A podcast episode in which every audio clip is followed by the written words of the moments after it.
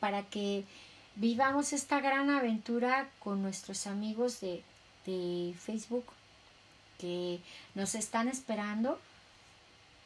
Entonces, aquí vamos, unos segunditos, que en un ratito ya estamos ahí. Y bueno, Gaia, este, cuéntame, ¿cuántos años tienes tú haciendo esta terapia? Llevo 10 años haciéndola, hace 12 que la conozco y pues ha sido un proceso de, mucho aprender y averiguar mucho y, e ir mejorando y mejorando la técnica para que tenga resultados más rápidos. ¿Y cómo se llama tu terapia, Gaia? Me llamo el biomagnetismo de la nueva era. Bio... Es que lo estoy poniendo aquí también en en el post que va a aparecer en Facebook. Biomagnetismo de la nueva era con Gaia Gaia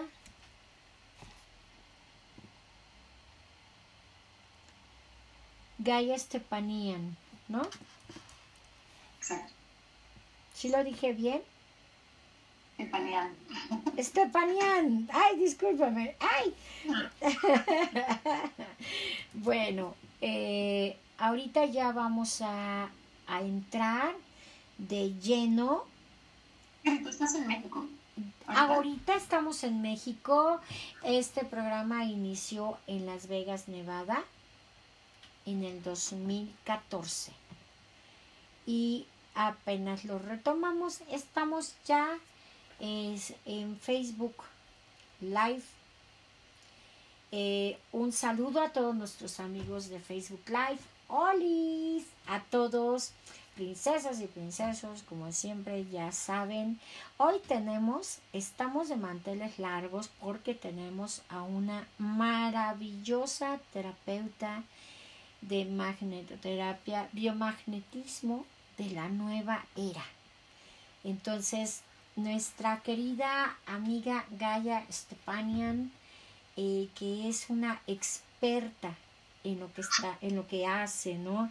Pocas veces tenemos el, privilegio de, tener eh, personas tan especializadas. Yo quiero, yo quiero agradecerte primero que nada en nombre de toda nuestra audiencia, tanto en nuestra ciberaudiencia, que nos cyber audience, que nos ve por Facebook Live, Facebook Watch y también por parte de todos nuestros amigos que escuchan los, nuestros podcasts en diferentes lugares, como decíamos, iHeartRadio, eh, TuneIn, eh, Spotify, Google Podcasts, Apple Podcasts y más, ¿no? Bienvenida, bienvenida a este tu programa, tu talk show eh, en De Todo y Más con Cari. Ahora sí, pues ya estamos en vivo. Eh, y bueno, pues estás en Carolina del Norte. Así es, Cari. Muchísimas gracias por tenerme hoy en el programa. Para mí es un gran honor estar aquí contigo y con los oyentes para poder compartir un poquito de lo que yo espero sea beneficioso para todos. Claro que sí. Y bueno, yo estoy muy emocionada porque además eh, estábamos platicando fuera del aire y bueno, nuestros amigos de, los podcasts ya saben que hay una sorpresa que a la persona que más comparta y más likes tenga, eh, ¿qué va a pasar? Cuéntanos. Bueno, eh, por colaborarnos, con mucho gusto, con mucho cariño, les regalo una terapia a distancia. Luego les explicaré cómo es que funcionan las terapias a distancia, pero son excelentes, funcionan como si estuvieran en terapia enfrente de mí. Es en tiempo, tiempo exacto, o sea que lo que sucede aquí está sucediendo en tiempo simultáneo a distancia. Eso es absolutamente maravilloso, Gaia. Gaia como la diosa de la tierra. ¿Qué tal? Qué bonito nombre haya. Y bueno, cuéntame eh, exactamente qué es el biomagnetismo. Cuéntanos por favor un poco. Bueno, el biomagnetismo de la nueva era es un biomagnetismo que en realidad su fuente comenzó en 1930 con un profesor en la Universidad de Florida. Y él entendía que nosotros somos seres biomagnéticos. O sea, cuando miramos nuestras células, y no va a ser una clase de anatomía, pero para entender un poquito esto, cuando entendemos que nuestras células son simplemente cargas eléctricas, en aquellos años en la escuela aprendimos de protones, neutrones, electrones. Pues somos compuestos, estamos compuestos de trillones y trillones de cargas negativas, positivas y neutras. Entonces, en un átomo que compone la célula, cuando estamos sanos, cuando, cuando ese átomo está sano, tenemos un mismo número de protones a electrones. O sea que tenemos el mismo nivel de cargas positivas a negativas. En el núcleo un neutro. Pero cuando empezamos a enfermar es porque esos átomos, esas células, han salido de, ese balance, de ese equilibrio y han o acidificado o alcalinizado demasiado. En cualquiera de esos ambientes extremos, los gérmenes, los parásitos, los virus, los hongos, las bacterias, las toxinas y las emociones y pensamientos tóxicos sobreviven y fluyen y se multiplican. Pero cuando logramos a llegar a llevar esas células a ese estado de balance de nuevo, lo cual podemos hacer con imanes terapéuticos, con esta técnica tan hermosa. ¡Wow! Y tenemos un imán que tiene negativo, positivo, y sabiéndolos usar y colocar, logramos que el cuerpo regrese a un estado de balance y equilibrio donde el cuerpo elimina las toxinas y los gérmenes y las emociones tóxicas o hasta los patrones de comportamiento tóxicos y volvemos a la salud. Entonces, en esta terapia no hay enfermedad incurable, no hay una condición que es imposible de ayudar a sanar. Y el cuerpo es tan sabio que cuando le eliminamos las causas, él solito se repara. Pero hay que echarle la mano. Claro que sí. Bueno, yo te quiero preguntar, por ejemplo, Gaia, eh, en mi caso, por decir, que traigo una emoción atorada desde hace N tiempo y eso me causó una embolia. ¿Eso se puede tratar a distancia con biomagnetismo? Esta misma semana recibí un mensaje de una clienta que le hice una terapia y ella había hablado con sus médicos, le habían hecho nuevos exámenes después de la terapia. Ella tenía un coágulo. Y ese coágulo ya se había desintegrado y lo que queda es muy poquito, en una sola terapia. Entonces, ella está feliz. Ya los médicos, ciertos especialistas ya la dieron de alta. Le dijeron, bueno, regresa en un año. Este, y ya solamente tiene un médico haciéndole seguimiento. Entonces, Claro que se pueden saber esas cosas, se pueden revertir y el cuerpo tiene la capacidad de autogenerar, autogenerar huesos, tendones, ligamentos, neuronas, células, órganos. Claro que podemos regenerar la salud del cuerpo. Y cuando sacamos esa emoción atrapada que provoca esa, esa, esa condición, que en realidad todas las, todas las condiciones las provocan las emociones. Es como el cuerpo dice, bueno, te estoy dando el aviso de que tienes que sanar esa emoción porque si no te vas a poner peor. Pero como la medicina no nos ve desde la parte holística, solamente nos ven partes, entonces la parte emocional pues muchas veces queda atrás, queda excluida. Sin embargo, es la primera razón por la cual el cuerpo empieza a descomponerse. Claro, bueno, yo he escuchado muchas veces que el cáncer a mucha gente le llega a dar por sufrimiento. Pues es, mira, es una ira atrapada. El cáncer es el resentimiento, el coraje, la ira. Pero puede ser, claro, todo eso provoca sufrimiento, ¿no? Entonces, Eh, una ira puede ser una ira con uno mismo, puede ser la ira con la vida, con Dios, con una persona, con una situación, pero detrás de el cáncer está primeramente ese rencor, ese enojo muy fuerte, eh, una rabia, un, un, resentimiento, una falta de perdón. Una falta de perdón el, cuerpo se va pudriendo, es como que esa emoción nos pudre, no pudre nuestras emociones. Como la envidia, ¿no? Que te putrefacta por dentro. ¿Es una cosa similar? Pues sí, porque la envidia, ¿qué hace? La envidia la sentimos cuando no nos amamos suficientemente y entonces deseamos lo que otros tienen porque sentimos que no lo tenemos nosotros. Pero si estamos en autoamor, entonces no tenemos por qué envidiar nada, porque estamos completos. Sabemos que donde vayamos y pase lo que pase, aquí estamos bien. Claro, la vida no es tan fácil y siempre nos está dando enseñanzas, ¿no? Es todo un tren de sub y baja. Pero conforme pasa el tiempo y aprendemos a amarnos más, entonces ya lo que pasa afuera ya no nos afecta tanto. Pero hay que sanar el rencor, hay que, hay que perdonar, perdonarnos a nosotros mismos, perdonar a otros, perdonar situaciones. Y conforme vivimos en gratitud, empiezan a llegar más cosas buenas. Eso es fantástico, sí, reconocer los dones que tenemos cada uno, eso nos ayuda mucho a tener una gran autoestima y saber que no necesitamos desear lo que no tenemos porque nosotros, a cada quien se nos da una semillita, ¿no? Había una historia, Gaia, que te quiero platicar. Fíjate que un día había tres hombres. Estos tres hombres bajo Dios y bajo con una moneda para cada uno. ¿Te sabes la historia? Creo, pero cuéntala, cuéntala. Ok, bueno, pues baja Dios y le da la moneda.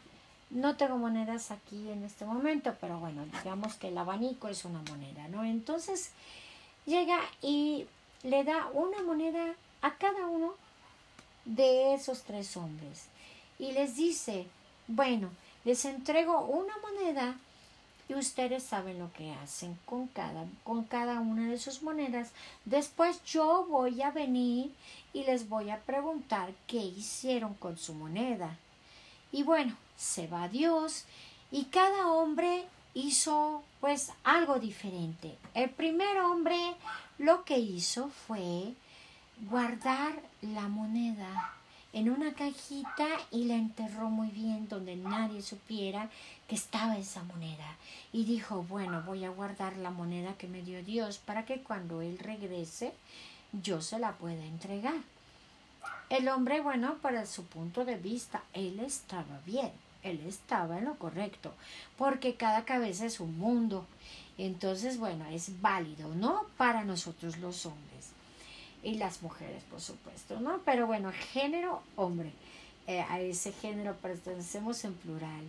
Eh, el segundo hombre lo que hizo fue eh, multiplicar la moneda, pero en poquito. Entonces la dobleteó. Entonces ya no era una moneda, ya eran dos monedas y las tenía guardadas. Y el tercer hombre de esa moneda hizo toda una fortuna. Y bueno, válido en los tres casos. Se llega el momento en el que baja Dios a pedirles cuentas de la moneda. Entonces llega con el primer hombre y le dice, bueno, ¿y tú qué hiciste con tu moneda? Isaías, por decir un nombre, ¿no? Y agarra Isaías y le dice, bueno, Dios, yo la moneda que tú me has dado, la he guardado y mira, aquí está tu moneda. Te la guardé muy bien. Ok.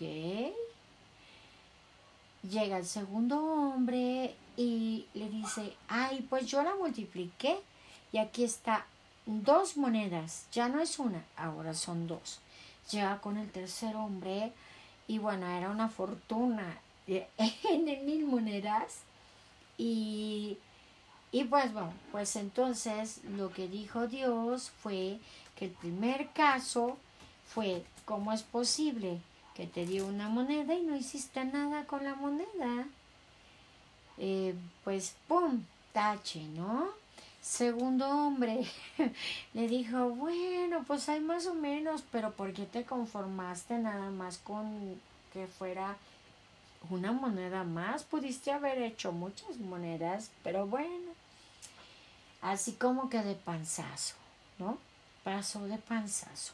Y luego llega con el otro hombre y le dice, bueno, bueno, pues es que tú hiciste lo correcto con tu moneda. ¿Y cómo traducimos la moneda. ¿Cómo lo veo yo desde mi humilde punto de vista? La moneda son los dones que tenemos cada uno de nosotros, los talentos que se nos da, ¿no?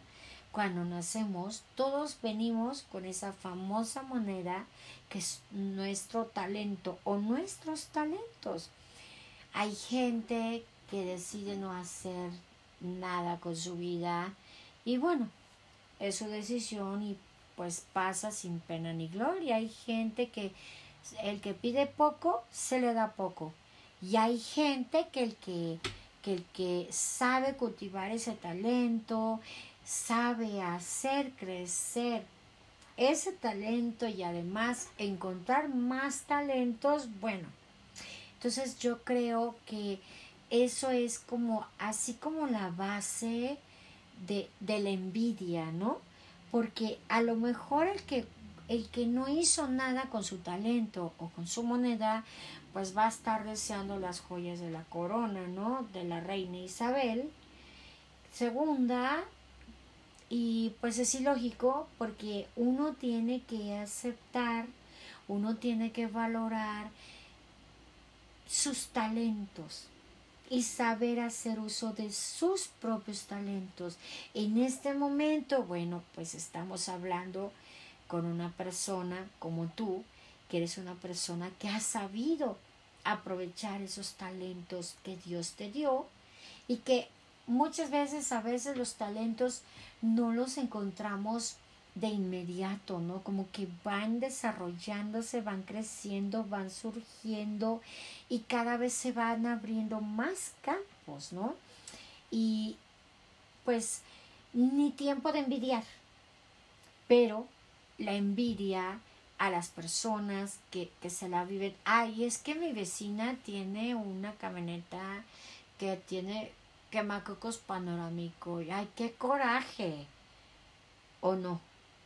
Entonces, bueno, ¿por qué no ponerse? A lo mejor no puedo comprar una camioneta con quemacos panorámico, pero puedo comprarme un carrito bonito y sentirme cómoda. Y dejar la envidia a un lado porque eso nos enferma. Es un, para mí es un cáncer la envidia. ¿Estoy bien o estoy equivocada? Corrígeme, por favor. Yo creo que definitivamente es un veneno eh, el sentir que a uno le falta y más cuando estamos mirando desde afuera. Cuando nutrimos esa parte interior, cuando estamos felices adentro y, no siempre es fácil llegar a ese punto. O sea, el autohumor se aprende, se sana, hay que sanar muchas cosas para lograrlo. No es de que todo el mundo nacimos así, todos súper amados y con experiencias súper hermosas. No, la vida es dura a veces y, y puede golpearnos un poco y esas experiencias pueden bajarle el autoamor a la persona. Entonces puede ser una cuesta arriba encontrar el autoamor. Y para eso sirven las terapias alternativas, yo creo, porque logran vernos en nuestra totalidad. Cuando podemos entender no solamente el cuerpo físico, pero detrás del cuerpo físico las emociones que nos enferman y podemos ayudar a las personas a, llegar a ese punto de sentirse bien con quienes son, bien con la vida y sentir que están encaminados. Para mí son saltos cuánticos. Cuando una persona que llega herida en su interior y logra soltar esas cargas fuertes y pesadas y esas maletas que no le corresponden, entonces dan un salto enorme y empiezan a, fluir, su, su vida se, se, pone más fácil. Es lo que he visto a través de estos años haciendo este trabajo. A veces las personas, los clientes que he tenido, que son como que los más mal genio, los más pesados, los más que digo, ay Dios mío, pero son un diamante en, bruto. Que estaban esperando que alguien los entendiera y poder soltar esas maletas tan pesadas porque son seres tan hermosos por dentro y, son, y tienen tanta gratitud cuando pueden llegar a ese punto en donde alguien les entendió y pudieron sanar y soltar. Es hermoso. Es. Entonces, en realidad, ponerle juicio a las personas porque están de mal genio, porque eh, cuando miramos detrás que hay un dolor profundo en eso, y que eso es lo que tienen que sanar y el momento que lo logran son otra persona. Es hermoso, es realidad. Y todos tenemos la capacidad de sanar, todos. Todos merecemos sanar. Entonces, claro que sí, todos merecemos ser, amarnos a nosotros mismos y, y ser sanos en emoción, en alma, en espíritu, para que nuestro cuerpo esté sano, ¿verdad? Y ahora, y ahora, bueno, otra pregunta que tengo para ti. Eh, por ejemplo, en el caso de las personas que desarrollan problemas autoinmunes, ¿tú cómo, cómo lo ves? ¿Todo el origen de cualquier enfermedad es eh, emocional o puede haber otros orígenes? Yo diría que el 99% de las enfermedades siempre comienzan con una emoción. Y lo que yo he visto es que cuando, por ejemplo, empecé este trabajo hace 10 años, claro, mi aprendizaje fue sana el cuerpo, enfócate en el cuerpo, pero como mis estudios y mi carrera previa era en salud mental, entonces yo sentía que algo faltaba, algo faltaba, porque sabía que la emoción y el cuerpo físico tenían un efecto el uno en el otro. Entonces, conforme fui integrando esa parte emocional, la parte mental, mental em, esa parte holística de quienes somos, todos esos componentes que somos, entonces vi que los resultados eran sostenibles, porque uno podría, digamos que tienes indigestión o sufres de gastritis, ¿no? Porque tienes ansiedad, porque te preocupas mucho porque no, no, cuando hay un problema te angustias mucho, preocupas mucho, quizás llegas en un punto muy negativo y cómo voy a resolver, cómo voy a responder, cómo voy a, a, resolver esta situación. Entonces, claro, hay problemas gástricos. Claro. Ahora, digamos que esos problemas gástricos también hay, hay parásitos, bacterias, otras cosas, y te limpiamos los microbios. Pero si suele ser una persona que sufre de ansiedad, o te vas a pensamientos negativos, entonces vas a volver a tener problemas gástricos en un futuro. Claro. le quitamos los microbios, pero no sanamos la raíz. Y la raíz es cómo respondemos ante los problemas en la vida.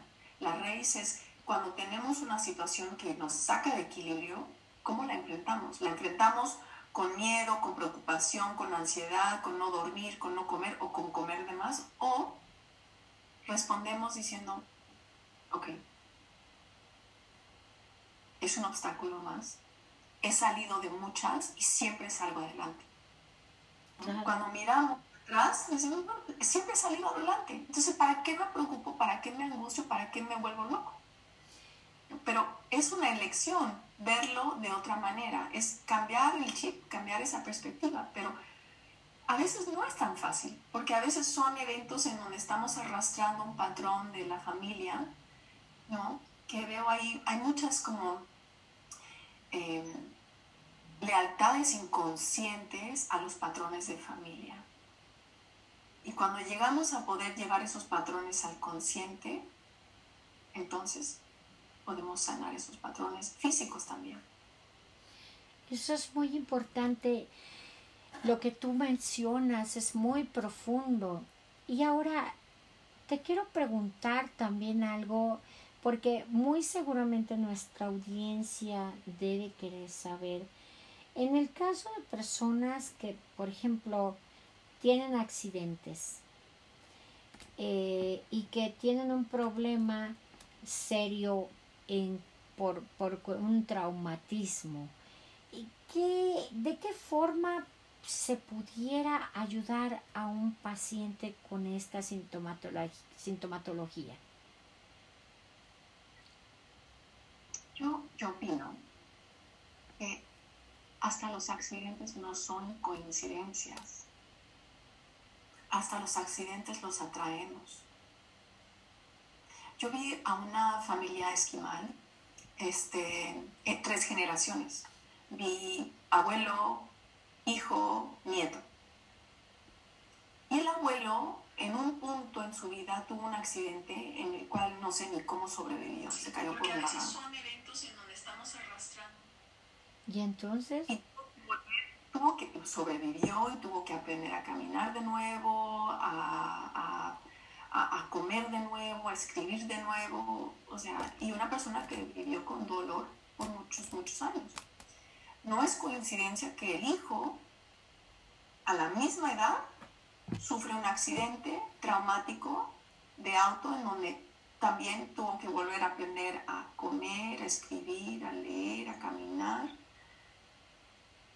Y esos tiempos se pueden acelerar porque el nieto, a sus tres añitos, también sufrió un accidente en donde también hubo traumatismo cerebral. Entonces, ¿son coincidencias?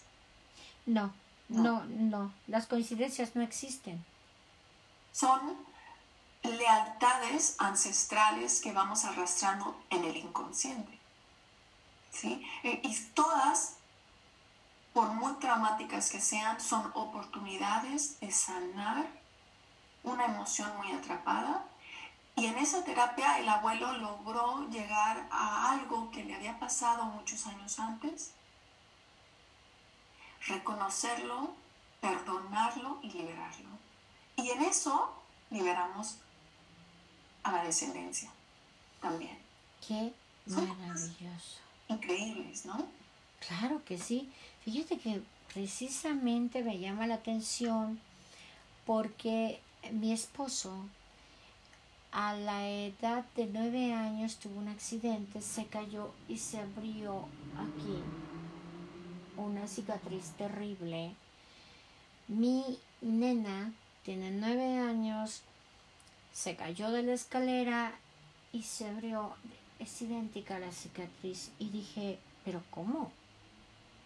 Dije, yo, yo nunca había visto esto. Y todavía mi esposo, a manera de de animarla y todo, pero sí oí que le dijo, hija, no me andes copiando mis cosas, mis caídas, libérate. Oí que le dijo eso y dije, ¿cómo libérate? O sea, como que, y ahora que tú me lo estás comentando, me hace mucho sentido. Entonces, también eh, puede ser aplicable para casos totalmente, eh, pues, como que más fuertes, ¿no? Eh, por ejemplo, una persona que es agredida a tal edad y su hija o su hijo puede llegar a tener esto también y se puede liberar de, este tipo de, agresiones, ¿no? Ya sea golpes o ya sea insultos o, o, bueno, cosas más graves como una agresión sexual. Esto se puede liberar también. Claro, que sí. Porque imagínate, ahí uno va cargando con mucha culpa, mucha vergüenza, eh, mucha rabia, mucho miedo, y se ven patrones de pánico, ¿no? Que se desencadenan de una generación a otra. Y, y también e, ese estado de miedo que puede provocar un victimismo, ¿no? Entonces, eh, son, son cosas muy gruesas. Pero claro, cuando podemos entender que quizás, si es en el caso, que estamos arrastrando algo ancestral, lo podemos sanar. Y lo más hermoso es que cuando la persona, a veces decimos, pero ¿por qué no lo sana mi mamá? ¿Por qué no lo sanaron los mayores? No, no a veces no, no le toca a la persona no mayor. A veces le toca a la persona más joven. a veces le toca, por ejemplo, yo soy mamá, pero también soy hija, quizás me tocó a mí liberar ciertas cosas. Y al liberarlo yo, libero a mis hijos, pero también ayudo hacia atrás. También ayudo a que mi mamá se libere. Wow. Y eso es como la caída que te digo que tuvo mi, mi hija y que tuvo el accidente de mi marido y la cicatriz, ¿no? Dices, bueno, pero ¿cómo va a ser? Y a la misma edad, el mismo sitio, y es justamente lo que me estás comentando, ¿no? Los niños en esa inocencia, cuando ven algo pasar o cuando escuchan de algo que pasa, en una manera, puede ser en un momento así, que uno dice, no quiero que mi papi sufra, pásamelo a mí. Mm. O no quiero que mi papi se enoje o mi mami se enoje. Yo, yo, yo quiero arreglarlo, yo, yo me llevo la, el, ¿cómo se llama? la batuta, ¿no? el, niño, el niño lo dice, pero de una manera muy inocente o lo piensa en un segundo, en un milisegundo, y ahí se crea una liga en ese inconsciente. Entonces, claro, son cosas que podemos sanarlas y no tienen que llevar años y años porque afortunadamente en, en, lo que es el biomagnetismo de la nueva era podemos entender y llegar a conectarnos con las células, el ADN, el inconsciente, esa parte sabia del cuerpo que tiene la memoria de todo lo que hemos vivido. Claro. Toda la programación, ¿no? Toda la programación. De los gérmenes, de las toxinas, de las emociones, de los traumas, de los eventos, de lo que nos conviene y lo que no nos conviene. Claro. Es impresionante. Y bueno, te voy a hacer una pregunta aún más fuerte. Por ejemplo, sí, sí, vamos subiendo de tono porque yo creo que este tema tiene mucho que dar es un tema que no solamente me gustaría que estuviéramos el día de hoy, sí que nos dieras la oportunidad de poder platicar contigo un poco más en, otros programas para que podamos ir tocando temas, porque realmente la gente tiene que saber que todo tiene solución. Eso es clave.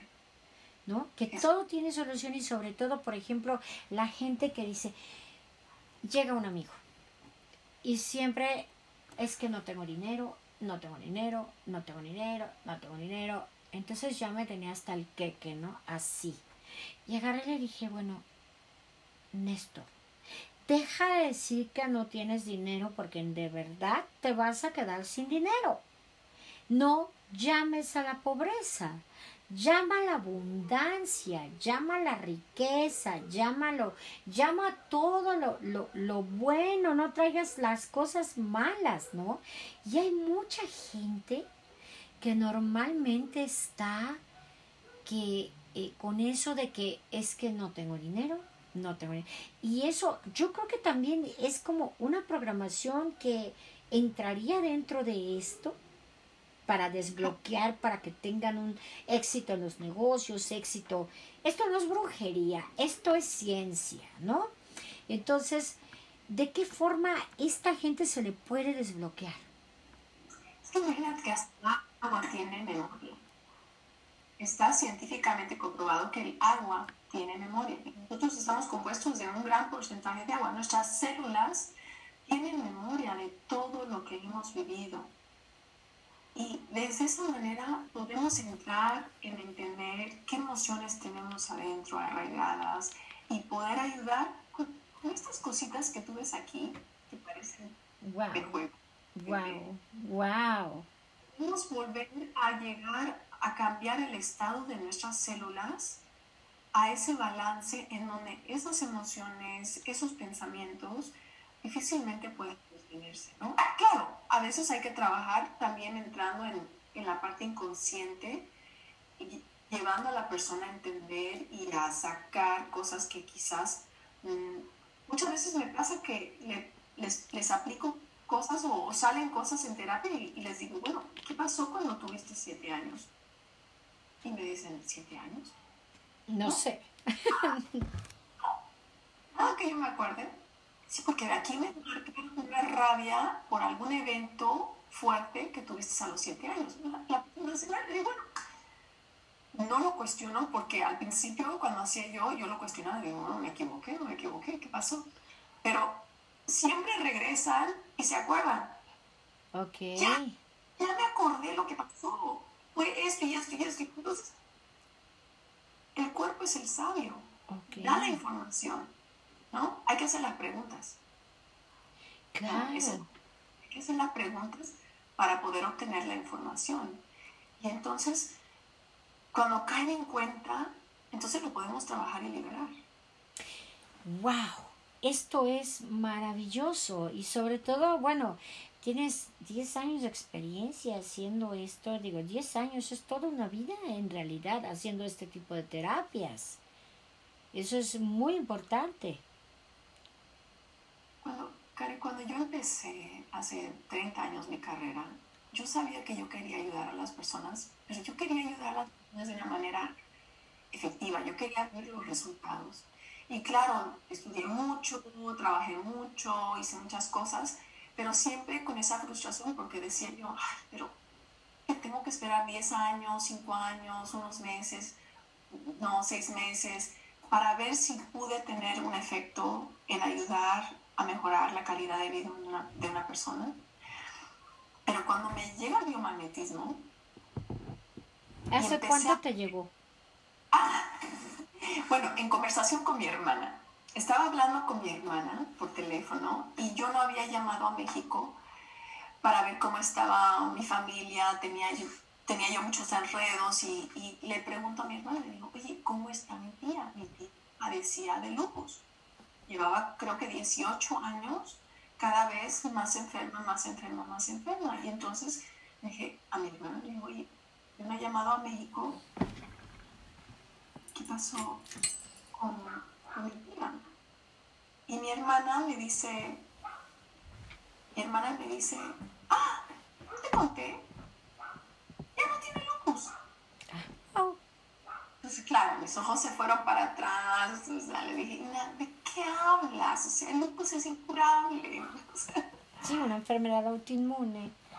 ¿Qué boberías estás diciendo? ¿no? Y me dice, no, ya la dieron de alta los médicos hizo algo que se llama biomagnetismo y ya no tiene lupus. Y efectivamente, los médicos la, vieron, la, habían dado de algo. Y de esto ya llevan como 12 años. Entonces, pero como que no le creí, ¿no? no puede ser. Entonces, este, y siempre he sido una persona de que tengo que, o sea, compruébamelo, compruébamelo, no me, no me hables de teorías, yo, yo quiero verlo, quiero ver resultados. Entonces mi hermana me dice, sí, yo hice terapia con alguien en Los Ángeles, me hice dos sesiones y la artritis de las manos se me fue. Y bueno, cuando tú vives con alguien, cercanamente mi hermana desde los 18 años tenía artritis en las manos. ¿no? Hasta se le, le salían quistes. Y siempre se estaba quejando de las manos. Para escuchar a mi hermana decir que se había sanado de artritis en las manos, ahí captivó mi, atención. Y en aquel entonces yo tenía una tendonitis en el codo muy fuerte que no me dejaba dormir, no podía cargar ni medio galón de leche, o sea, siempre estaba con dolor. Entonces em, empecé a buscar, a buscar, a buscar, a ver si yo encontraba a alguien en Florida que tenía pues esa capacidad, ese entrenamiento, y encontré a alguien. Y después de dos terapias la tendonitis me fue. Pero a los tres meses me di cuenta que ya podía tomar leche y comer queso y no necesitaba leche deslactosada, que aún antes de las terapias ya ni la leche deslactosada la podía tolerar porque se me inflaba el estómago, porque sentía cólicos, me daba malestar, o sea, me ponía muy mal. A los tres meses de la terapia, de la segunda terapia, me di cuenta, estoy comiendo queso, no me está pasando nada. Estoy poniendo leche en mi café y no me está pasando nada. ¿Qué pasó aquí? Qué padre la chica que me ayudaba con los niños, el terapeuta le había hecho una mini sesión a ella porque me estaba esperando llegar. Cuando él, le preguntó, bueno, ¿qué, ¿qué, padecimiento tienes? Y dice, bueno, yo tengo migrañas desde mi primera menstruación, tengo migrañas antes de que me viene la regla, me viene una migraña. O sea, la chica llevaba ya 15 años con migrañas. Y entonces este, le preguntó, oye, cuando me di cuenta de que podía comer queso, le dije, ¿qué pasó con tus migrañas? Ya había pasado tres meses desde la terapia. Y ella mira para arriba y dice, oye, no he vuelto a tener una migraña desde que el Señor hizo lo que hizo. O sea que ahí entendí que esto tenía una capacidad mucho más de lo que yo simplemente, yo solamente quería sanar el codo. Pero yo no entendí que la aplicación que había hecho estaba teniendo un impacto en otros, otras áreas de mi salud. Y ahí fue donde me interesé más todavía y me puse a buscar, a buscar, a buscar hasta que por fin encontré unos terapeutas que apenas habían graduado de su nivel avanzado y les eché un y ellos en realidad solamente lo habían estudiado porque el Señor tenía cáncer de la piel y era para tratar al Señor. Pero me recibieron, recibieron a mi familia, recibieron a todas mis amistades, a todos mis colegas, a toda la gente que les empecé a mandar. Y yo vi ahí muchísimas cosas. Vi personas que tenían temas de infertilidad por siete y dos. Una amiga de dos años, otra de siete años, y al mes las dos quedaron embarazadas. Vi personas con cáncer, una, una familiar que tenía cáncer linfático y que en poco tiempo sanó el cáncer. Y ahí vi, me enamoré del bienvenido, o sea, me enamoré, porque dije, claro. es increíble. Claro, claro. Fenomenal. Ahora te voy a hacer una pregunta más fuerte. En, en el caso de las personas que tienen un conflicto emocional muy fuerte, eh, digamos como el caso de las Kardashian, ¿no? De, del esposo de la señora Kardashian, que él eh, dice tener el cuerpo, eh, estar atrapado en el cuerpo de una mujer, ¿no? En el cuerpo de un hombre, perdón, siendo mujer internamente. Eso, ¿cómo? ¿Eso podría tener alguna eh, solución para estabilizar emocionalmente por medio de la terapia? Es un caso difícil lo que te estoy diciendo. Kardashian es... Sí, o sea, en la terapia salen temas de, de, de sexualidad, ¿no? Y dramas de sexualidad. Eh, conflictos que la persona puede tener dentro, si es que está en conflicto, sí salen en la terapia. Eh, pero esos temas se trabajan en otra herramienta. Eso se trabajan más cuando uno va viendo a nivel del alma, a nivel del ser superior, que es no en biomagnetismo. Eh, ¿Cómo en qué? Eh, ¿Qué tipo de, de, ser superior? Como... Bueno, digamos que desde mi perspectiva, nosotros somos seres divinos. ¿no? Si somos parte de una fuente, pues es que tenemos también una chispita de esa fuente. ¿no? Entonces tenemos, desde mi perspectiva, una divinidad interior y llegamos aquí con el alma. Pero ese alma, pues también ha pasado muchas cosas. Y ese alma llega con sus traumas. No solamente lo que vive en el útero. O sea, ese alma que está como que en un nivel, pero lo que es nuestra divinidad que nos conecta con una fuente, desde mi perspectiva, es muy sabio. El alma no. El alma viene con sus, sus traumas, sus cosas. Y, este, y bueno, ahí los conflictos que tenemos, sean sexuales de cualquier índole, ahí es donde tenemos que sanarlos, desde el alma. Entonces, eh, digamos que este deportista o esta deportista ahora eh, tan famosa eh, que fue esposo de la señora Kardashian, podría haberse tratado con este tipo de terapia y pudo haber solucionado ese conflicto, digamos. Ahí trabaja desde una terapia se llama terapia de respuesta espiritual, que ayuda a sanar el alma. O se trabaja desde una limpieza, las limpiezas de estos akáshicos, que son para sanar temas álmicos. Y que son, ya estamos hablando de otras cosas. Sí, hay que, eso lo podríamos eh, tocar en otros, en otros programas, ¿no? Porque son temas importantes que para la sociedad eh, hay gente que, que, que, yo he visto que están en un conflicto.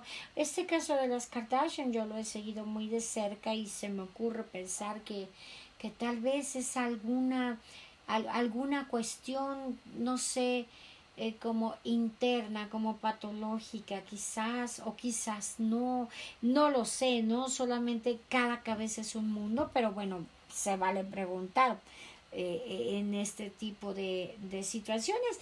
Y ahora vamos a pasar a un tema que nos interesa a pues a todas las mujeres y a muchos hombres.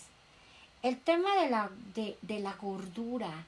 Este tema se puede, digamos, pues es que no es una, la gordura no es una enfermedad, es como un síndrome, ¿no? La diabetes es un síndrome también. Entonces, esto podría ser sanado con la magneto, eh, el biomagnetismo.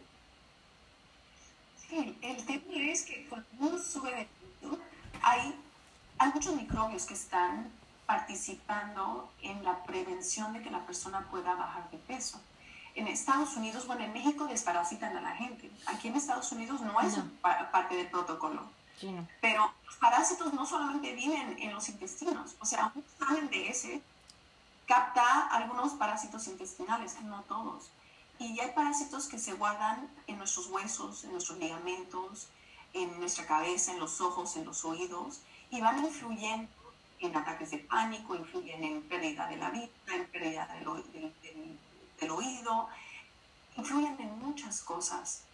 ¿sí? Y no solamente dolores, pero también impiden que la persona pueda o subir de peso, como oh. vemos en, ¿no? O en la mayoría de casos que me toca ver, tan siquiera aquí en este país, es bajar de peso.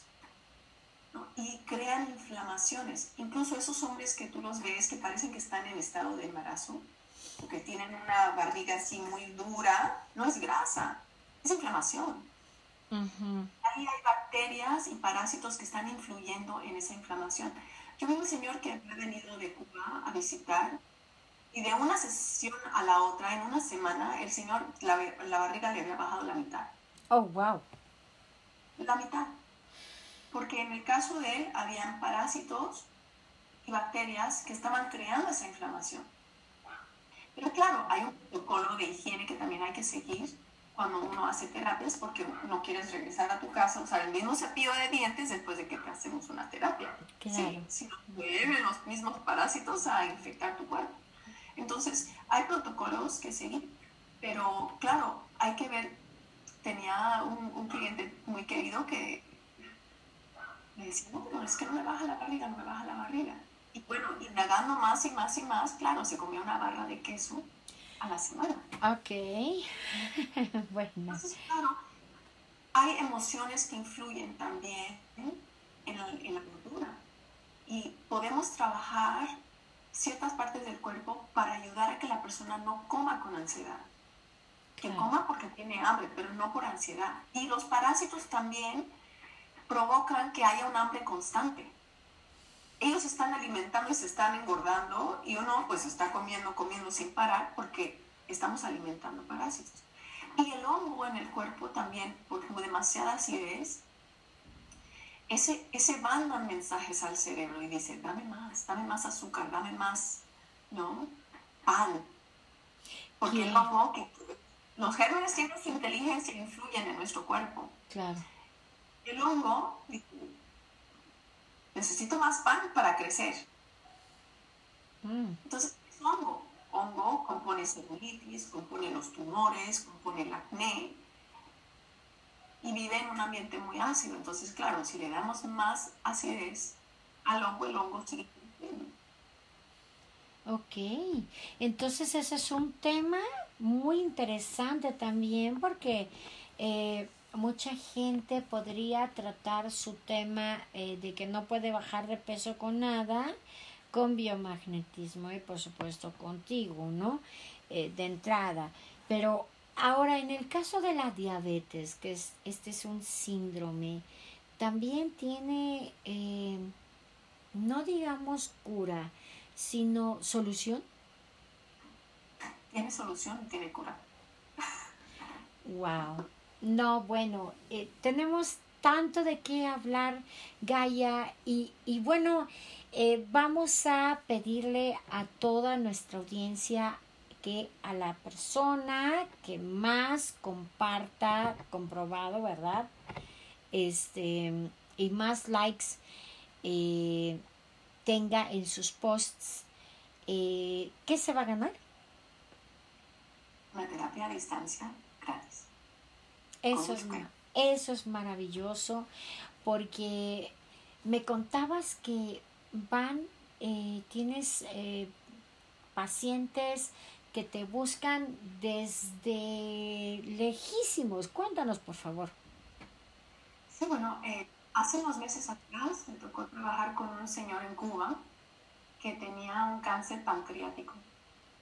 Ese señor em, no estaba saliendo de la cama, ya llevaba siete días de cama, llevaba mucho dolor, no estaba comiendo, estaba muy deprimido también.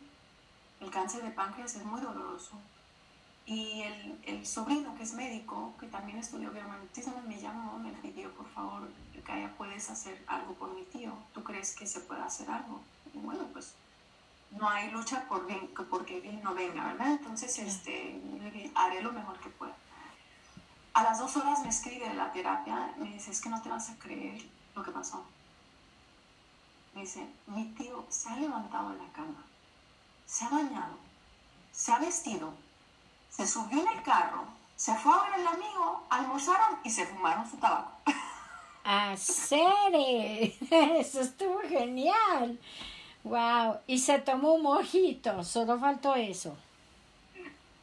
lo, lo vi tres veces ese señor y está lo, último que he estado la semana pasada está, está bastante bien, está comiendo bien, está bien, ¿no? Está bien de ánimo.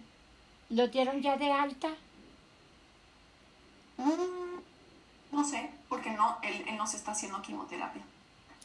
Oh, pues, en, en, mi opinión, todavía le faltan terapias, pero bueno, ya, ya veremos. ¿no? Todavía le falta un poquito de trabajo. Em, vi hace poco también una pareja en Turquía eh, él, tenía muchísimo dolor en todo el cuerpo, llevaba años con dolor, muchísimo dolor de espalda, tenía unos abscesos en la espalda y este, no podía comer, le dolía mucho cada vez que comía. Eh, claro, ahí en ese caso él comía mucha carne roja, le encantaba la carne roja y el hígado lo tenía con demasiadas bacterias y demasiado grasos. ¿Qué pasa? El hígado cuando se engrasa atrae microbios. Y esos microbios, un hígado que está así escochiflado, este, eh, es un hígado que no está limpiando la sangre. O sea, el, el, hígado es un filtro. Y si ese filtro no está, está tupido, entonces le está poniendo demasiado trabajo a otros órganos para hacer el trabajo de purificar la sangre. Lo cual estresa a los otros órganos también. Pues y ahí vienen los gérmenes y toxinas y luego llegan las medicinas. No, es que estoy cansado, déjame tomarme una Coca-Cola, estoy cansado, déjame tomarme una bebida de energizante, ¿no? Que son malísimas. Y la persona va congestionando más el hígado todavía. Claro. Es como esta dieta de keto. Dios mío, es criminal la dieta keto. Okay. Porque recargamos el hígado con demasiada grasa y proteína, lo cual, claro, en un tiempo pequeño quizás bajes de peso, pero al final puedes afectar páncreas, tiroides y a la larga vas a estar cansado, con dolores de cuerpo y vas a poner más lento tu metabolismo a funcionar. Entonces no sirve Y además, y además esa es la gente que normalmente se vuelve diabética, ¿no? Es lo que yo he leído mucho. Claro, afecta el páncreas y el páncreas es una, es una glándula y cuando el páncreas queda afectado puede conllevar una diabetes, puede conllevar una pancreatitis y puede conllevar a una tiroiditis. Porque las glándulas se afectan una a la otra. Claro. Funcionan todas juntas. Entonces, cuando uno tiene problemas de tiroides, puede haber insomnio, puede haber ansiedad, claro, porque esa glándula está afectando a las demás.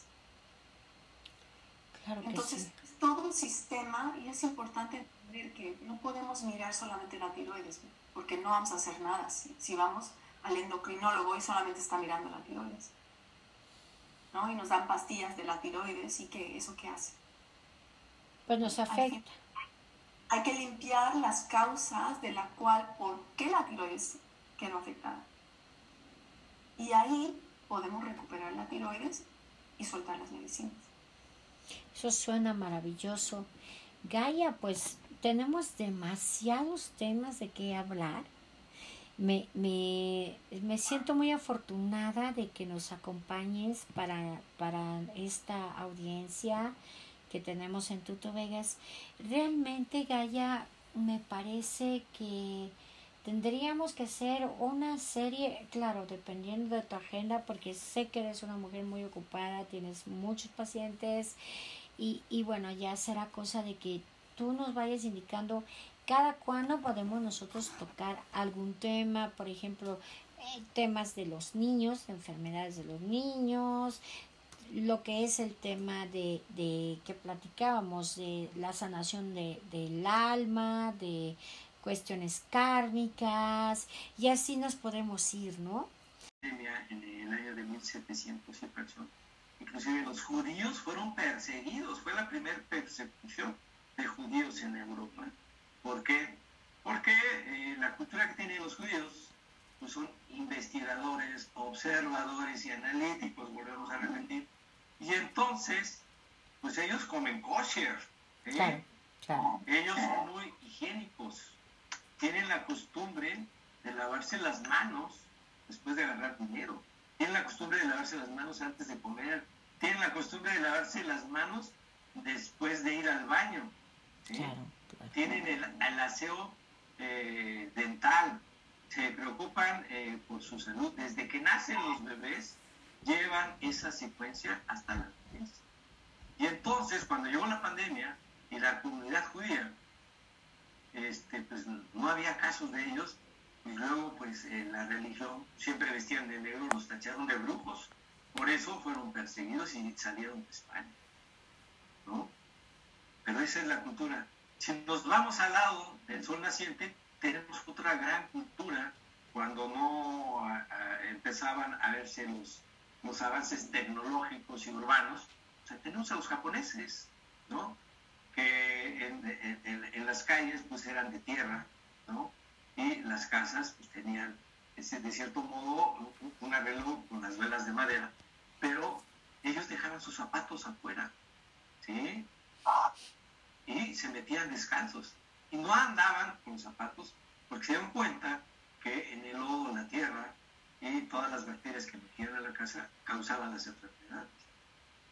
Entonces, ahí Ahora, en la actualidad, pues tenemos que son los tapetes satinizantes, ¿no? Uh -huh. eh, nada más para eh, poder eh, matar ahí las bacterias, pero igual lo podemos hacer con una buena jerga húmeda, ¿sí? Con una solución de vinagre y cloro, y con eso es más que suficiente. Pero lo ideal sería, pues también tener un eh, pequeño módulo donde dejar los zapatos y agarrar nuestras plantuflas de casa y no andar regando porque se llegan a escapar bacterias, ¿no? Y eso lo vemos también en la cultura de la ciencia, en los quirófanos, donde ponen la cinta uh -huh. adhesiva, a pesar de que traes forrado tu instrumental quirúrgico, uh -huh. pisas ahí para que se adhieran las pocas bacterias que pudiste haber adquirido al ponerte el, el, el forro de, de, de, del calzado para quirófano. Claro, ¿no? claro. Entonces ahí lo vemos. Pero hay algo muy curioso que todo el mundo no hace, lo deben de hacer en, en su casa, es este, tener la desinfección en el ambiente. Y hay mil maneras de hacerlo, ¿no?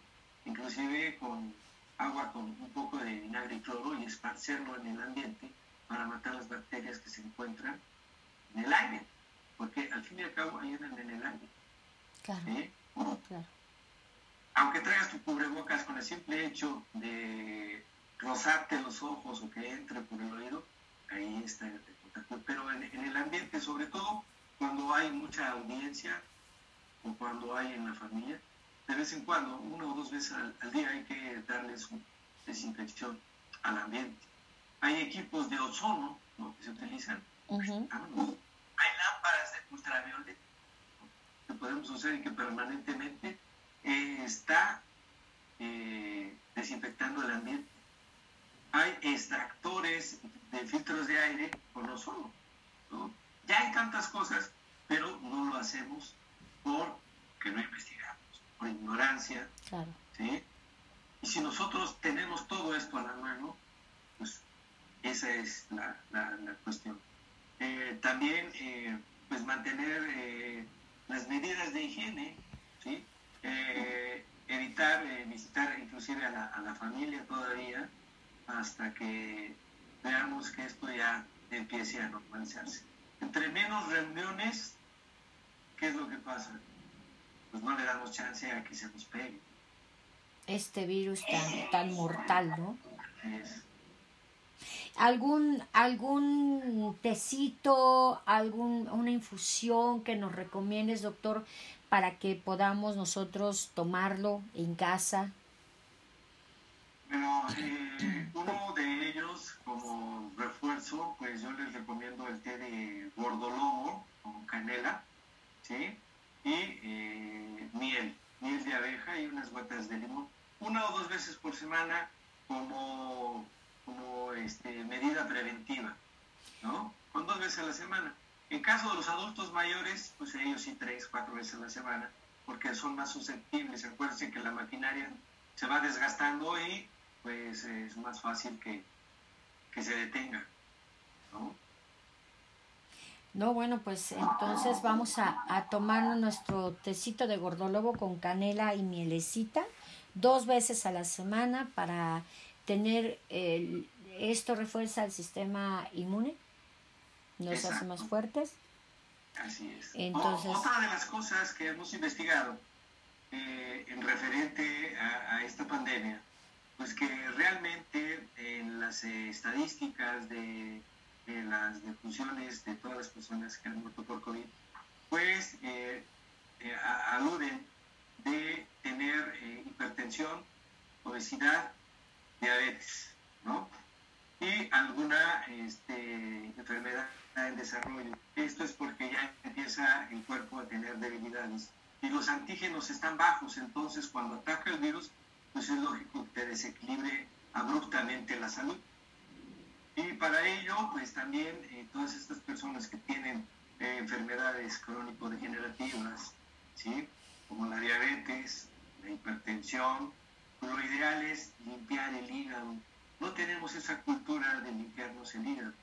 El hígado después de los 20 años hay que darle una limpieza 30 días por año.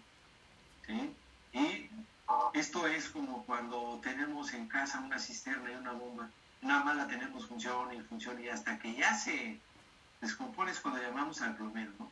Pero si tenemos la medida preventiva, que oímos ya el sonidito, llamamos al, al plomero, le da su servicio, le cambia los valeros, ¿no? le da su engrasada y sigue funcionando. Lo mismo es el hígado, Para que filtre y bombee bien, buena sangre, pues ¿qué es lo que debemos de hacer? Pues, evitar las grasas, eh, sobre todo las grasas saturadas y este, consumir más, este, más verduras de vitaminas. Una pregunta, doctor, eh, para muchas personas que, que desconocen los términos de grasas saturadas, grasas poliinsaturadas, ¿cuáles vendrían siendo las grasas saturadas que, que debemos evitar? Las grasas eh, saturadas, eh, voy a poner el ejemplo muy fácil. Cuando tú vas a un puesto de quesadillas o a un puesto de carnitas, esas grasas, llámese vegetal o animal, cuando son de constante cocimiento, ¿sí? Ok. se están oxidando, se están saturando y por eso son grasas saturadas. ¿Y de qué se saturan? De oxidantes. Tan es así que tanto el vegetal como el animal, ¿sí? al entrar en la sangre se vuelve como chicle pegajoso y esos son los que van formando a corto tiempo los coágulos. ¿sí? Entonces hay que evitar esas grasas saturadas. Otra de las grasas saturadas muy comunes pues son eh, este, los aceites vegetales hidrogenados que se utilizan en los helados, ¿no? los mantecados. Entonces yo prefiero que cambien mejor la nieve por los helados. Y la nieve, pues, lo único que le ponen es, en, algunos casos, pues azúcar eh, refinada, porque es más adictiva, ¿no? Pero hay, hay lugares donde puedes adquirir las nieves con poca azúcar o sin azúcar. Ok. Yo la que más le recomiendo son dos. La nieve de vainilla y la de limón. Esas son las que más, les recomiendo. La nieve de, vainilla está con una bebida aquí en México que es el tonicol. Es una bebida energizante. La vainilla te da energía. Entonces, si tú le das a alguien un helado de vainilla, dáselo a un chiquillo y nombre. Va a andar de la seca a la meca, pero con una energía, no con una energía falsa como cuando consumen eh, el chocolate, ¿no? De que les da el levantón muy rápido y al ratito ya. Pero la, la, vainilla, inclusive, para la gente que se desvela trabajando en la computadora, en vez de tomarse un cafecito ya en la tarde, noche, échense unas dos eh, bolitas de vainilla y van a ver cómo hasta eh, el paladar, ¿sí? El sabor de la vainilla estimula el cerebro y como que le da una despertada y, quieres otra, otra bolita de nieve y se te pasa el tiempo rapidísimo. En cambio ya con el café va perdiendo el efecto y te vas sintiendo cansado con, con, la, con la vainilla. Mm. Oye, eso suena delicioso a partir de hoy, pura vainilla en esta casa. Eh, helado de vainilla y helado de limón. De limón. Pues, y más con este calor, ¿no? Sí, ¿verdad? Este ya que si quieren quemar un poquito de grasa, les recomiendo este, la, nieve o las paletas de tamarindo, porque es un excelente laxante. ¿No? Sobre todo cuando se come muy fuerte, la, el tamarindo es un, buen laxante. Entonces, Además que le ayuda a limpiar a los riñones. Cuando vamos a la taquería, en vez de pedirnos un agua de horchata o un agua de, de Jamaica, podemos pedir un agua de tamarindo. Agua de tamarindo, exactamente, porque eso hace que la digestión sea más rápida y no entre tan rápido la grasa a tu cuerpo. Y tienes una evacuación mucho más suave, por eso se usa como laxante. No, pues. Además tiene otras propiedades que si yo mencionamos las propiedades que tiene el tamarindo son maravillosas. Tan, tantas cosas que, que tenemos en la naturaleza, en la creación, y, y que no lo sabemos y que si lo sabemos se nos olvida o no lo utilizamos. Es increíble, es increíble, ¿no? Y para eso es una bendición tener personas como tú, médicos como tú, que, que nos pueden orientar, atender y ayudar, sobre todo, ¿no? Y este tema de las emociones es sumamente importante, ¿no? Porque tenemos que tener unas emociones equilibradas y las emociones vienen del sistema nervioso, ¿no? ¿Entendí bien? Sí. Otra de, las ramas de la medicina integral alternativa, ahora sí, como les digo, pues yo lo, que más agarré pues fue este, la, la herbolaria, la acupuntura y el cardio magnético, pero se me olvidaba mencionarles también el, Reiki, que es también el manejo de la energía en el cuerpo humano sin tocarlo, y que esto viene desde Inglaterra, de una, de una enfermera que se dio la tarea de eh, darle alivio a una paciente con mucho dolor y consiguiendo esto con mucho éxito y se, se dio a la tarea de investigar el por qué el paso de la mano en ciertos puntos con la concentración de tu energía. ¿sí? Estabilizas esa función. Es increíble. lamentablemente lo que no se ve, la ciencia no lo cree. Pero así es la energía y así son los nervios. Los nervios. Sí, no, no. Esos nervios nos pueden traicionar en cualquier momento. A cualquiera. ¿no? ¿sí? Si necesitamos todos tener un sistema nervioso equilibrado. Y bueno, qué mejor que contigo, que eres, te has dedicado muchísimo a eso. Y además también eh, quiero mencionar, porque no quiero dejar ir este punto, eh, las ventosas, ese, ese sistema que has desarrollado de aplicación de ventosas, es una cosa sumamente interesante. Qué bárbaro, o sea, qué, qué desarrollos tienes tan, tan fantásticos. Bueno, en el caso de las ventosas, pues va teniendo su historia como la cultura a la, par. Y eh, se empiezan a hacer recipientes de vacío para trabajar en el cuerpo humano. Los estancamientos, ¿sí? este, golpes, moretones, ¿sí? contusiones, contracturas. Y en el paso del tiempo vamos descubriendo que también tienen otras funciones las ventosas. ¿no? Aparte de hacer una irrigación sanguínea, rompes el estancamiento, también nutres el sistema linfático y sube tu nivel de sistema inmune como no tienes idea. Yo esto lo he visto mucho ahorita con los pacientes que han sido vacunados, que tuvieron reacciones, en cuanto trabajamos con las ventosas, la recuperación es más rápida que con los medicamentos que les mandan. ¿no?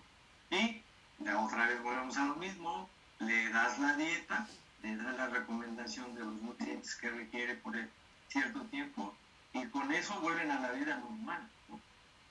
En cambio, la gente que desconoce de los tratamientos alternativos, pues eh, se prolonga más su recuperación porque es lenta, pausada, donde se debe de actuar.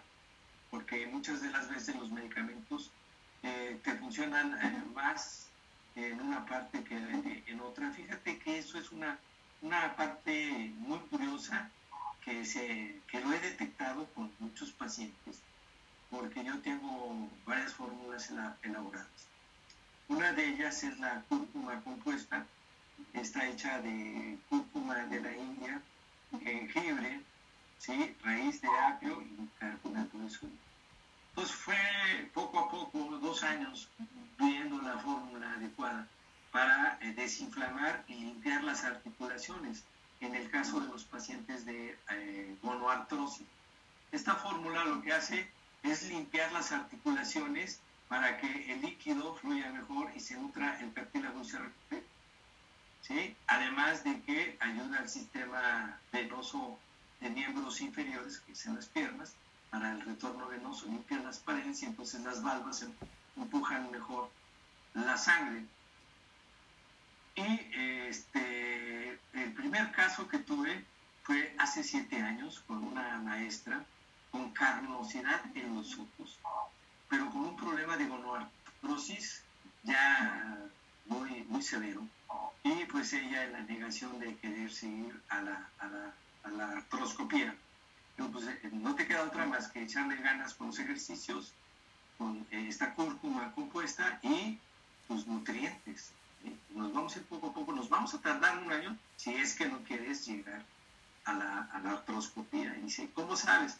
Mira, porque conociéndote cómo eres, de acuerdo a tu peso, tu talla, tu rutina alimentaria, pues tenemos que ir modificando poco a poco todo esto y con los ejercicios Y lo que me di cuenta con esta fórmula, le empezó a trabajar más rápido en esa carnosidad de los ojos que se las limpió y se tardó más en, las rodillas. O sea, fíjate cómo es el cuerpo humano. Donde más se requiere, te actúa la sustancia. Y después ya empezó a trabajar con las rodillas. Dije, bueno, porque está tardando tanto. Pero yo no había observado, sino hasta que ella me lo, me lo mencionó. Doctor, ¿qué cree que ya casi se me limpian los ojos de la carnosidad? Ah, caray. Luego, algo más que descubrimos en esta fórmula, ¿no? Claro, claro. Aparte de limpiar las rodillas, quita la carnosidad y las cataratas. Pero como tu cuerpo requería más la, la atención en ese punto, pues primero trabajó en los ojos y después en las rodillas. Por eso nos tardamos más del año. ¿Sí? Y pues vas haciendo tus anotaciones. Yo ahora sí como le, le, digo yo, necesito, ahí tengo mi cuaderno, el libro rojo, donde voy haciendo todos estos casos, pues en, en, los cuales también eh, ciertas eh, fórmulas y ciertas plantas medicinales eh, se descubrieron para ciertos tratamientos, pero también actúan en otras. Claro. Es increíble. Es increíble. Entonces hace estas observaciones, pero no en todos los pacientes, ¿no? Y entonces venimos ahí otra vez a lo que te mencioné al inicio del programa, ¿sí?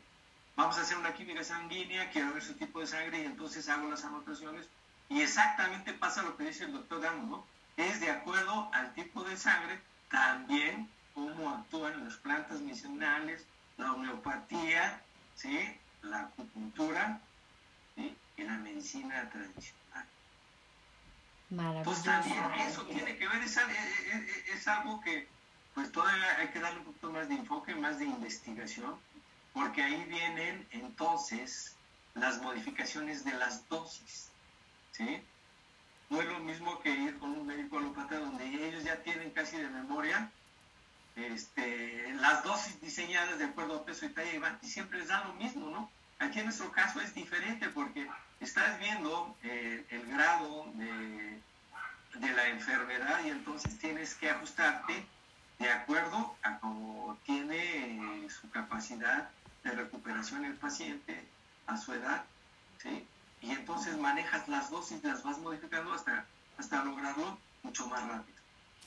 Es como, eh, a lo mejor va a parecer un poco fuera de lugar el, eh, el, comentario, pero me recuerda mucho a la medicina veterinaria, que de acuerdo a la raza, de acuerdo al tamaño del cachorro, el peso, es la dosis, ¿no? Es exactamente lo mismo. Entonces es más exacto, ¿no? Sí, exacto, así debe de ser. Sí, porque si yo llego y voy con el otorrino, ¿no? Por ejemplo, doctor, es que este, me, eh, tengo sinusitis, por, no tengo, pero bueno, es un ejemplo. Y, y me dice, bueno, te vas a tomar estas pastillas de rinocitín, por decir un nombre que se me ocurrió, y tres veces al día o cada ocho horas y durante 14 días me da la receta y, y bueno, entonces eso es como un poco más general, ¿no? Como mencionas tú, Doc.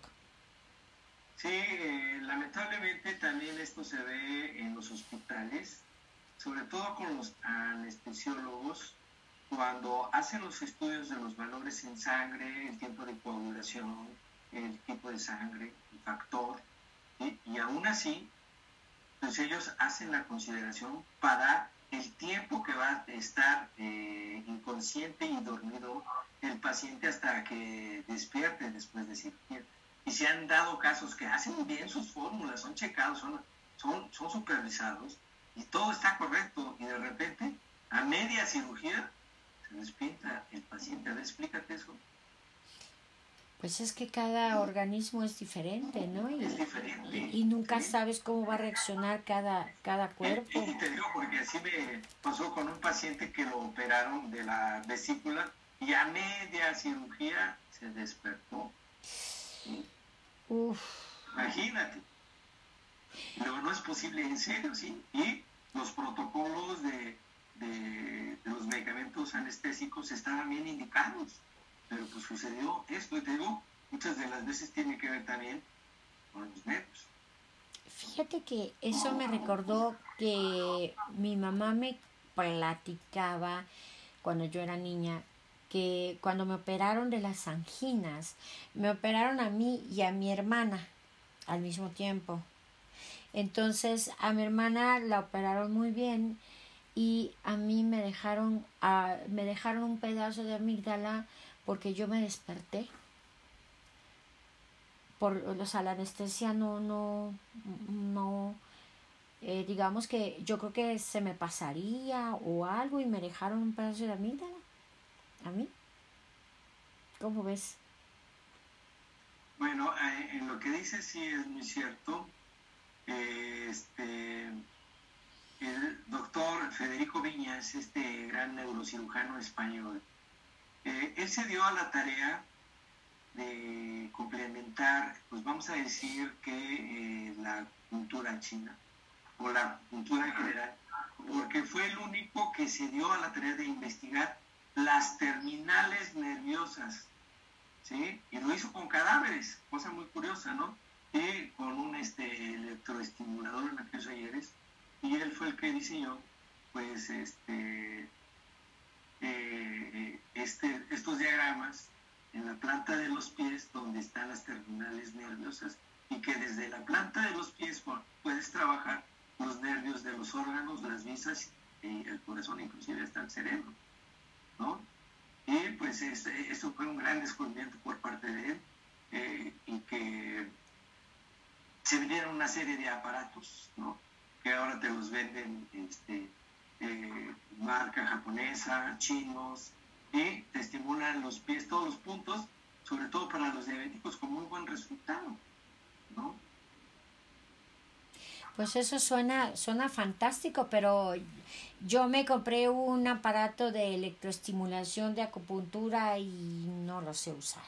Entonces lo tengo guardado y digo, bueno, pues sí, ahora, ahora que me falta, pues aprender a usarlo, ¿no? Entonces yo creo que es mejor ir con un especialista como tú para, para poder tener una buena terapia. ¿Qué tal si me pincho algo que no debo y, me hago un desbarajuste ahí? No, ni, ni esto, quiero. Eh, esto requiere de una, una gran capacitación, claro. Eh, conciencia de, de, ello, porque este, si se va a trabajar con la cultura debes de tener plenamente ya los conocimientos de la función de cada uno de los, de los canales y eh, saberlos trabajar y para qué funcionan y cuál es la finalidad de acuerdo a bien el paciente. Claro, claro, porque... Más que lamentablemente en, en, México y gran parte del mundo la medicina tradicional china, sobre todo la acupuntura, pues la tratan así como si fuera este, eh, un diplomado más, ¿no? Pero en realidad es una ciencia y eso es lo que peleó el Politécnico hace 40 años que se creó esta carrera por el doctor Santana, reconocida a nivel mundial como una especialidad médica, ¿no? Y que ha luchado contra esas escuelas patito, que este, hay algunas buenas, pero la gran mayoría pues les dan un extracto de extracto, ¿sí? un resumen de resumen, y pues ya, ya se sienten acupunturistas, pero en la realidad desconocen de patología, de farmacología, porque va incluido en la medicina. Claro. Entonces, para saber acupuntura tienes que saber medicina. ¿no? Claro. Es como este, la cuestión de, de, entender la enfermedad. Si no entiendes la enfermedad, pues menos vas a saber curar. Claro. Fíjate que yo conocí, cuando vivíamos en Las Vegas, Nevada, me tocó conocer a muchas personas asiáticas y una amiguita del ballet de mi hija eh, de origen chino, la nena, pues su mami y yo nos hicimos muy, muy amigas.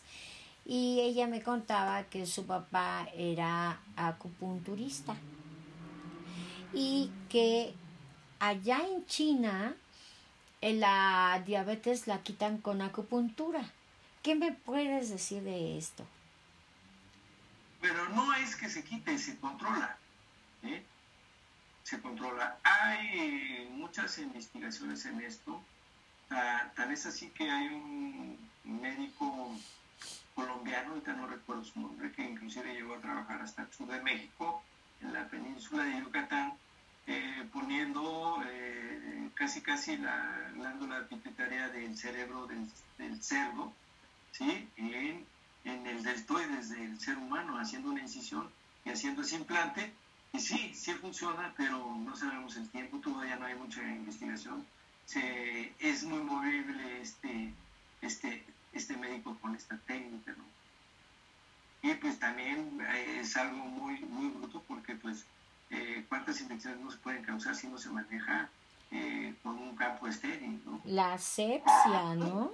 Esa... La asepsia se tiene que aplicar. Y, este, y como te vuelvo a repetir, no hay nada como la, alimentación adecuada, comer a tus horas, pero más importante las emociones. En mi experiencia, todos los pacientes que tienen diabetes, que deciden llevar el control herbolario para su tratamiento, pues de antemano les pongo que tienen que poner mucho de su parte, sobre todo en sus emociones. Entonces, un paciente que es es tranquilo, que ya no se altera, que ya no se enoja, su azúcar está estable y no hay necesidad de medicamentos. Entonces, ya maneja su estado emocional del paciente, maneja su buena alimentación y lo reforzamos con un buen ejercicio, ahí están mis pacientes, están luchando con menos 100, están 99, 94, ¿sí? Pero ya no tiene que ver nada esa azúcar por esas emociones, ¿sí? Que llegaban a 270, 320 o hasta 500. Hasta 500. Por su manera tan dañada que tenían sus sentimientos. Claro, eh, ese, la ira, ¿no? La ira es un sentimiento muy negativo que nos hace daño en todos los sentidos, no nada más al azúcar. El dicho que dice, el que se enoja, pierde. Pierde. ¿Y qué pierde? Pues la salud se hace diabético. Es que nada más me enojé y me, pues eso fue todo, fue el detonante, se enojó y se le disparó el azúcar y ya no se pudo controlar. Entonces usted ya la tiene. Ahora, lo, lo, lo contradictorio, ¿no? Yo hasta me río, de veras, me río y me vuelvo a reír, ¿no? Llegan los pacientes, es que soy prediabético. Eso no existe. si su esposa cuando va al, al, ginecólogo le va a decir, ¿está pre-embarazada? No, señora, usted ya se lo comió. No, igual diabetes, no hay prediabético. Claro. ¿Eres diabético o no? Así es. Olvídense eso de que, porque es darle falsas esperanzas, entretener al paciente y hacer que se enferme más por no hacerlo entender en la razón de que ya es diabético. No hay ningún prediabético, es diabético. Eres o no eres, punto. No hay medias tintas. Pues, no no existe el pre. Bueno, pues aquí sí hay un pre porque este es el preámbulo a una serie de programas que vamos a tener contigo, Doc.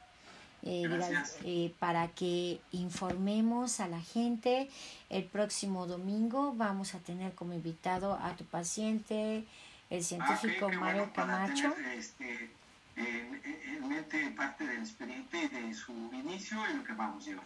Claro, que nos cuentes cómo ha ido evolucionando y que él de viva voz nos platique cómo él ha, ido sintiéndose, porque es maravilloso el cambio. De verdad, yo no pierdo la esperanza de que esta cirugía tan fuerte se pueda evitar. Bueno, sobre todo porque yo con una cirugía cervical es muy delicada porque ahí sale el gran cañón, el gran ramal de todos los nervios.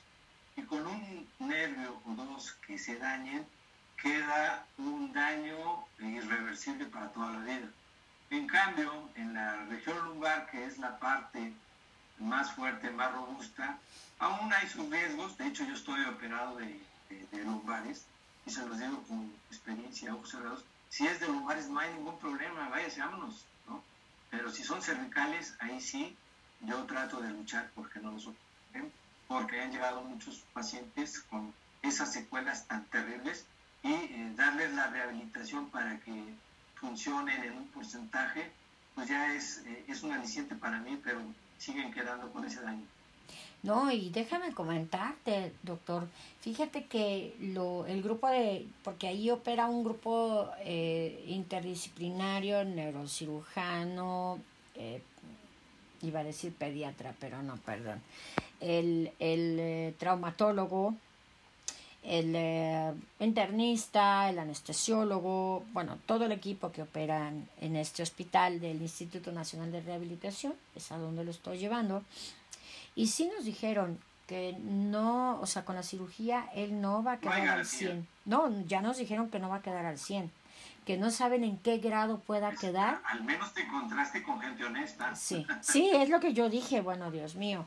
Y, y, nos dijeron, si acaso a lo mejor hay que hacer una segunda cirugía por la parte de atrás, ahorita vamos a abrir por la parte delantera, pegado a la yugular, y hay que mover muchos nervios, y, y yo estaba así, o sea, espantadísima, ¿no? Preocupadísima de no dormir, me enfermé, me enfermé de los nervios, de los nervios, me puse súper mal, me puse en un estado incontrolable de, de, angustia, de, de, muchas cosas, de pensar, eh, ok, no va a quedar, no va a quedar al 100, no va a quedar al 100, entonces, ¿en qué porcentaje? No, pues no sabemos, pero no va a quedar al 100 ok, puede ser un 10, que quede de un 20, un 30, ya siendo bien positivos, un 80, y te dicen con una buena rehabilitación puede quedar un poco mejor. Entonces, eso no me hace feliz. Al encontrarte a ti por medio de nuestro compadre Ariel de la Peña, el escultor, realmente yo soy testigo presencial de los avances que ha tenido el científico Mario Camacho. Es impresionante lo que estás haciendo con él. Y por eso es que me encantaría que lo, que lo, que, se deje, ¿verdad? Que, que, lo invitemos para que podamos tener eh, al paciente, al, al eh, médico tratante eh, juntos y, e ir contando esta historia, ¿no? Y cuántas sesiones lleva y que ha sido bastante rápido. Yo llegué, como me dijiste, con cierta fibrosis en, la, en, en las lumbares porque fui operada de lumbares. Quedé muy bien, pero me, me dolía muchísimo la cadera, me la acomodaste, me hiciste todo, todo lo que haces y el primer día yo te puedo decir que me ardía mi cadera al segundo día, como si nada. La rodilla la traía también desconchavadita. Ya subo bajo la escalera, ya no me cuesta nada. O sea, en, en una sesión me arreglaste. En una sola sesión. Y bueno, también eh, que tienes una asistente maravillosa, ¿no? Que eh, hay que mandarle un saludo también a, a tu compañera de, de trabajo, ¿no? Consuelo, sí, como no, un saludo para Consuelo. Un saludo a Consuelo. para que se siga alientando y que se siga preparando porque esto nunca termina. No, pues uno nunca termina de aprender. Bueno, doctor, pues eh, te agradezco mucho tu valioso tiempo, que pases un maravilloso domingo, ya es hora de la barbacoa. Entonces, ah. una barbacoa. como, les, como les digo, este, ya no hay Chabelo, pero pues vamos a hacer en vez la hora de Chabelo, la hora de meditación y de investigación con nuestra salud, que es lo que mejor nos conviene.